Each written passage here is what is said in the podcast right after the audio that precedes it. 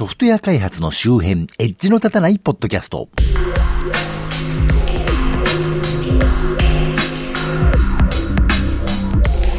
相変わらずここのとこ非常に立て込んでおりまして、全然オリンピックとか見れないんですけど、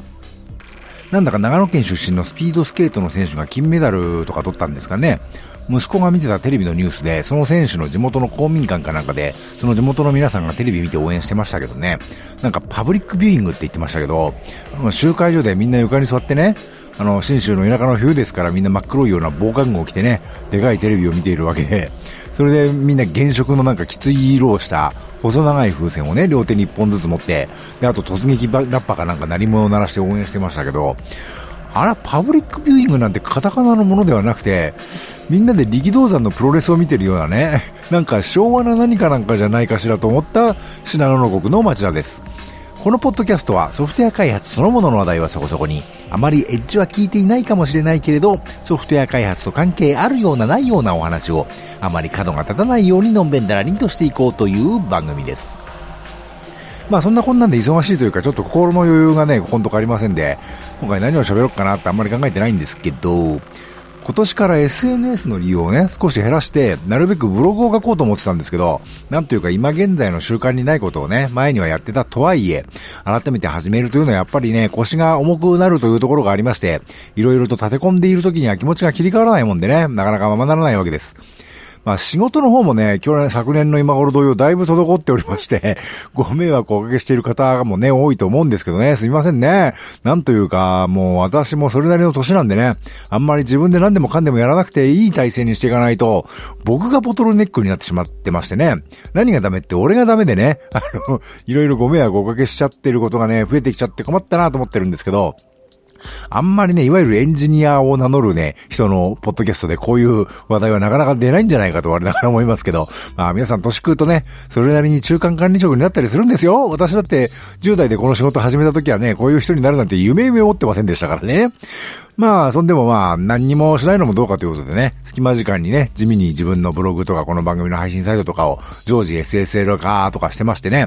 まあ、ありがちですけど、このサイトはワードプレスで運営してましてね。まあ、ESQL のデータをダンプして、ダンプデータの中の HTTP で始まるね、自分のサイトの URL をセットで、全部 HTTPS に置き換えてね、まあ、ESQL に戻せばいいんじゃねえかと思ったら、やってみたらね、なんかメニューとかサイトのバナーとかのね、テーマの設定が全部吹っ飛んじゃうんですね、これやるとね。一体どうなってんのかなと思って。仕方ないんでね、ちょっとググったらそれはやらないで、ワードプレスのプラグインでね、記事の中の内部リンクを書き換えるっていうのがあるっつんで、それを使ったり、マルチサイトにしてるんで、設定だけじゃ変えられないんでね、それっぽいサイトの設定のところを SQL 文を自分で叩いて変更したりしましたけど、相変わらずワードプレスってのは分かったような分かんねえようなソフトだなと思うんですけどね。昔、昔って言っても15年ぐらい前でしたかね。あのワードプレスってのはひどいブログツールだなと思ったもんですけど、最近は割と日本人の方もコミッターになってきてるようでね、だいぶ CMS を名乗ってもまあ許してもいいかもしれないっていう感じでね、何様目線だよってのはありますけど、そういう感じになってきつつあるようでね、結構なことですけどね。で、まあ SSL というか、あの TLS 証明書はもちろん無料のね、あのレッツエンクリプトを使ってまして、使ってましてって実はレッツエンクリプト自体はね、サービスが始まってすぐに導入してたんですけど、私ね。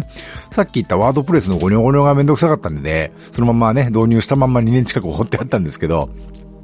レッツエンクリプトっていうのは世の中の全てのウェブサーバーはね、SSL というか、TLS というかでね、すべて暗号通信するべきだってことで無料の証明書をね、発行してくれてるところなんですけど、どうでもいいけど、常時 SSL とかって、未だに SSL、SSL ってみんな言いますけど、もう SSL は機体化、つまりセキュリティ的に弱いというかね、古くて使えない、使えないっていうことになってて、TLS という方式が今は使われるようになってるというかね、もう SSL 使うのは危ないよってことになってるのに、未だに SSL、SSL ってみんな言いますけど、ちゃんとお金取る有名な認証局でさえ SSL って言ってますけど、こういうテッキーな用語はね、習慣とかで流すんじゃなくて正しい言葉遣いをした方がいいんじゃないかとね、個人的には思うんですけど。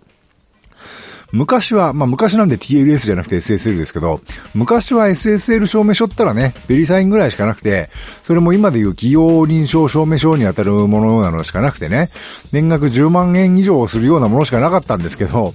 あ以前この番組でもね、あの、ご紹介した通りね、いろいろあってベリサインの信用もすっかり地に落ちてしまいましたけどね。あの、新しいベリサインの運営会社であるデジサートでしたっけ？いろいろ、あの、名誉奪還してくれるといいと思うんですけどね。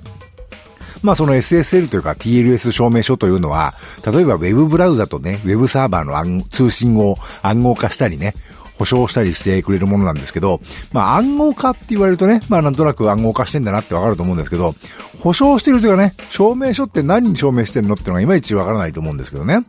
で、いわゆる www なんとかってね、ウェブサイトのアドレスがありますわな。そのアドレスの https コロンスラッシュスラッシュなんとかの次のスラッシュの手前までのなんとかの部分がですね、いわゆる FQDN というサーバーの、ウェブサーバーの名称です。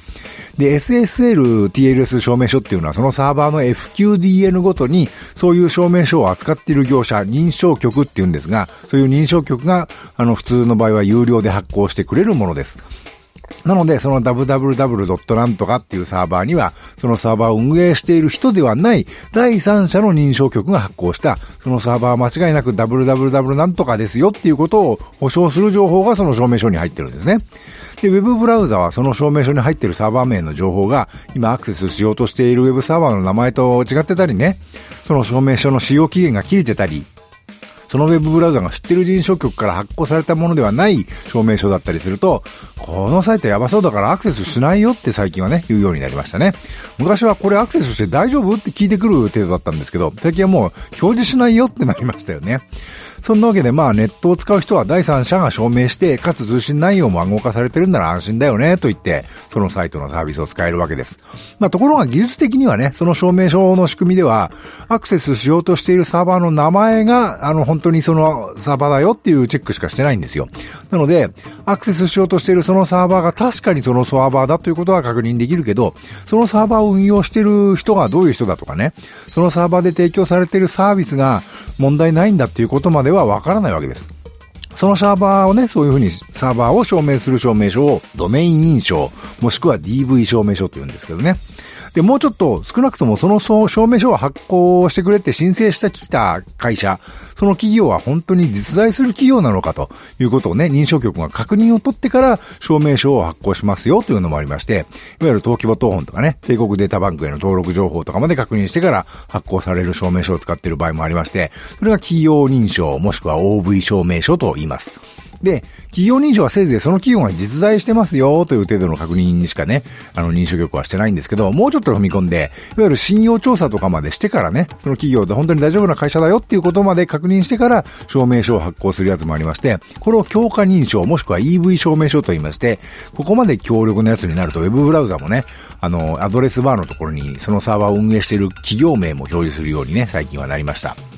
というわけで、もちろん全ての Web サーバーが EV 証明書を利用することが望ましいんですけど、まあ、金がかかるわけですね。月に、月にじゃない、年に十何万もかかったりするんで、なかなかそれほどのものを入れてるのは金融機関ぐらいしかないと思うんですよね。ほとんどの世の中の Web サーバーは DV 認証、つまりサーバーの存在のみが確認された証明書を使ってます。この場合認証局は申請のあった名前のサーバーが本当にあるという確認しかしてないので、まあ、いろいろ手続き簡単です。あの、認証局にね、このサーバーの証明書を出して、あの、作ってお願いねって言うと、最近はじゃあこのファイルをね、この URL でアクセスできるように設置してねって返事が来るので、まあそのファイルを設置すると認証局がアクセスしに来て、ああ確かにそのサーバーあるねってなって、それで証明書が発行されるという感じの手続きですね。で先ほどお話した無料で SSL、TLS 証明書を発行する Let's Encrypt っていうのは、それが全部自動化されてるんですね。なので、ウェブサーバーの管理者が Unix の黒画面で、コマンドをちょいちょいと打てば、その辺全部自動的に行われて、証明書が発行されてくるわけです。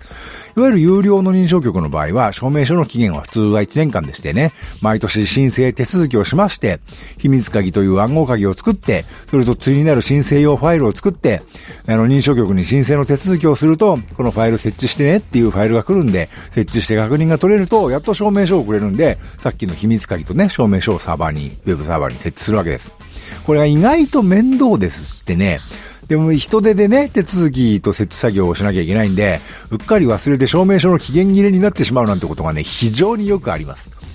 これに対してレッツエンクリプトの方は専用のコマンド打てば秘密鍵と証明書がボロンとできるんで、ウェブサーバーにね、最初設置するだけなわけです。その代わり期限が3ヶ月なんで、期限内にね、頻繁に更新のためのコマンドを実行しないといけないんですが、まあコマンド実行するだけなんでね、毎月1回自動的に更新するコマンドをね、実行するように自動実行の仕組みに登録しておけば、まず更新し忘れるということがないし、まあ1回設置すればね、自動的に同じ場所のファイルが更新されるんで、設置作業もその都度やる必要はないわけです。というわけで、あの、サーバー管理者にとっては、少なくともあの DV 証明書であれば、無料のレッツエンクリプトの方が全然便利なんですよね。あのー、無料の方が便利なのに不便な有料のやつが何であるかっていうことについてね、各有料の認証局は、まあ、いくらドメイン証明だって、一応金もらってんだから、レッツエンクリプトみたいに機械的っつうか自動的なサーバーの存在確認だけじゃなくて、もうちょっと信用を受けるのが調査はしてるんですぜ、内緒だけどって言ってるみたいなんですけど、まあ適当な個人名でね、申請しても送ってくるファイルを設置すれば証明書発行されますからね、実際。あの、調査してんだよったって、私なんかは本当かなって思いますけどね。さすがに企業のお客さんのサーバーにこれ設置するのはどうかなと思ってはいるんですけどね。だって、誰でもロハで発行してもらえるようなね、証明書を設置してるウェブサーバーってことは、フィッシング詐欺のウェブサーバーとかだって同じような証明書を設置されてるとね、考えられるわけだし、そういうのと同じでいいのかしらとね。でも今時有料の DV 証明書もね、安いのは年額1000円とかなんでね、1000円で得られる信用なんてものはないも同然じゃないのという気もするわけですけど、まあ自分の会社とかね、お客さんの会社でも、そこの社員さんとかね、あと B2B の取引先だけがアクセスするようなサイトで、まあとり、とにかく通信を暗号化したいよねっていう場合は、まあどんどんレッツエンクリプト入れるように私はしてますけどね。でもその会社の社員だけでなくて、そのまたお客さんとかね、それこそコンシューマーなお客さんがアクセスするようなサイトは、は念のためまだ有料の DV 証明書を入れるようにはしてるんですけど、これってもう気休めでしかないというかね、暗号強度は変わらないわけですから、え、この会社、ロハの証明書を使ってんじゃんって言われないためだけという程度しかないですよね、もう。あの、つっても1000円の証明書だったりしますからね、有料のやつでもね。無料じゃないよってだけの話で。しかもそれで更新手続き忘れたりしますからね。あの、はっきり言っていいことないと思うんですよね、有料の DV 証明書。もちろん OV 証明書とかね、EV 証明書だと全然意味が違うんですよ。それらは企業の実在とかね、企業の信用調査も行われた上で発行されてますから、まあ、全然意味合いが違うんですけど、こと DV 証明書についてはわざわざ1000円からね、高いのは1万とかするんですけど、金払って不便なものを使うことがね、サーバー管理するこちらはもちろん、実際にそのウェブサイトを運営する企業とかね、その先の、あの、そのウェブサイトを使うお客さんにとってもメリットになってんのかっていうのはね、もうだいぶ疑問な気がするんですけどね。これ多分みんな一斉にもう DV 証明書はレッツエンクリプトだけでいいやってこいうね、コンセンサスが取れれば、もうそれで済む話じゃないんかとね、私は思うんですけど、そこんとこどうなんでしょうね。世の中のサバ缶のね、皆様のご意見を伺ってみたいと思う昨今ですけどね。というわけで、この番組は Twitter アカウント及び Facebook ページと Google プラスページがありまして、この番組で取り上げるかもしれないネットで見かけた気になるニュースのクリップを流したりしています。もし気が向いたらフォローなんぞをしていただけると、大体どんな話題をしようとしているのかななんて分かってよりお楽しみいただけるかもしれません。またこの番組と同じ内容のものを YouTube にも上げてます。もしポッドキャストあんまり聞く習慣ないんだよねという方はもしよろしければそちらもお試しください。YouTube でお聞きいただいている方はね、チャンネル登録をしていただけたり、もし面白いと思っていただけたら、高評価のですね、グッドの手のボタンをですね、それを押していただけると私としては嬉しい次第でございます。Twitter、Facebook ページ、Google プラスページと YouTube チャンネルはこの番組の配信サイトからリンクが貼っておりますのでご参照ください。できればスマートフォンのポッドキャスト機能やね、ポッドキャストアプリにご登録いただくと、更新があるごとに通知されたり、ダウンロードされたりするようになるのでお勧めいたしますよ。もし気が向いたら iTunes にレビューを投稿していただけるととても嬉しいです。先ほどのね、もうみんなレッツエンクリプトでいいんじゃねっていう件に関するご意見なんでもですね、あの、各ソーシャルサービスでね、気軽にお声掛けいただくなり、えー、この番組の配信サイトはさっき言った通りワードプレスですからコメント欄に書き込んでいただくなりしたらいけるとね、大変嬉しいです。っていうか、やっぱりメールフォームとかこのサイトも作りましょうかね。あの、という気も最近してます。もうちょっとね、もろもろ片付いたらそのうち考えようと思いますが。というわけで今回はここまで。ではまた。